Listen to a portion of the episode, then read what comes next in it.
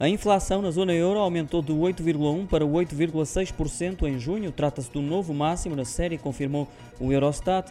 Na União Europeia, a variação homóloga no índice de preços no consumidor foi de 9,6%, uma subida considerável quando comparado com os 8,8% registados em maio.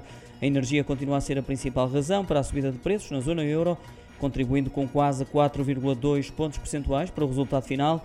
Seguem-se os bens alimentares, os serviços e os bens industriais não energéticos. Ainda de acordo com os dados do Eurostat, Portugal registrou 9% de inflação em termos homólogos no período em consideração, ultrapassando assim o valor médio para a zona euro. Malta e França continuam a registrar as taxas mais baixas. A Estónia lidera a tabela ao registrar já 22% de inflação.